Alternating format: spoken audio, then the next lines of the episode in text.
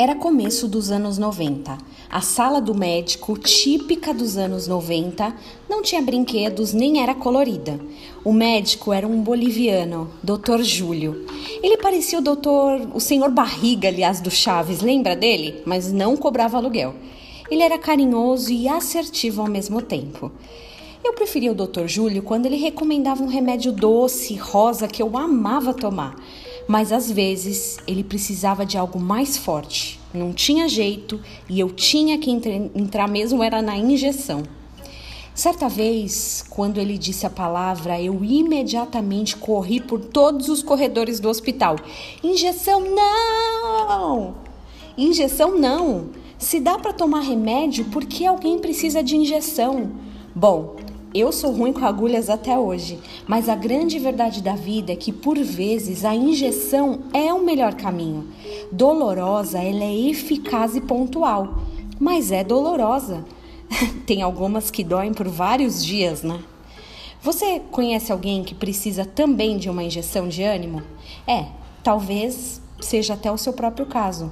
Muitas vezes o remédio doce rosa não ataca o mal que precisa ser atacado. Se você anda sem ânimo e precisa dessa injeção, não se sinta mal. Conhece o profeta Elias? Ele fez e aconteceu no quesito ousadia. Através dele, Deus operou milagres. Os deuses de Baal foram envergonhados, mas Elias também desanimou. 1 Reis 19, a partir do 5, diz assim: Deitou-se e dormiu debaixo do zimbro. Eis que um anjo tocou e lhe disse: Levanta-te e come. Olhou ele e viu junto à cabeceira um pão cozido sobre pedras em brasa e uma botija de água. Comeu, bebeu e tornou a dormir. Voltou a segunda vez o anjo do Senhor, tocou-lhe e lhe disse: Levanta e come, porque o caminho te será sobremodo longo. Elias, desanimado, recebe uma injeção de ânimo. Não foi, ah, meu querido Elias, você é especial. Elias, você consegue. Elias, Deus vai te dar vitória. Isso não é injeção de ânimo, isso é placebo.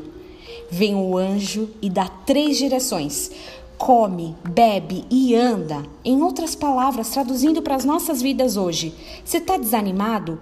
Come, se alimenta da palavra, bebe, seja cheio do Espírito Santo e anda. Chega de ficar parado, caminha em direção ao alvo. A comida que você precisa é a palavra de Deus, não uma palavra bonita, nem um podcast legal.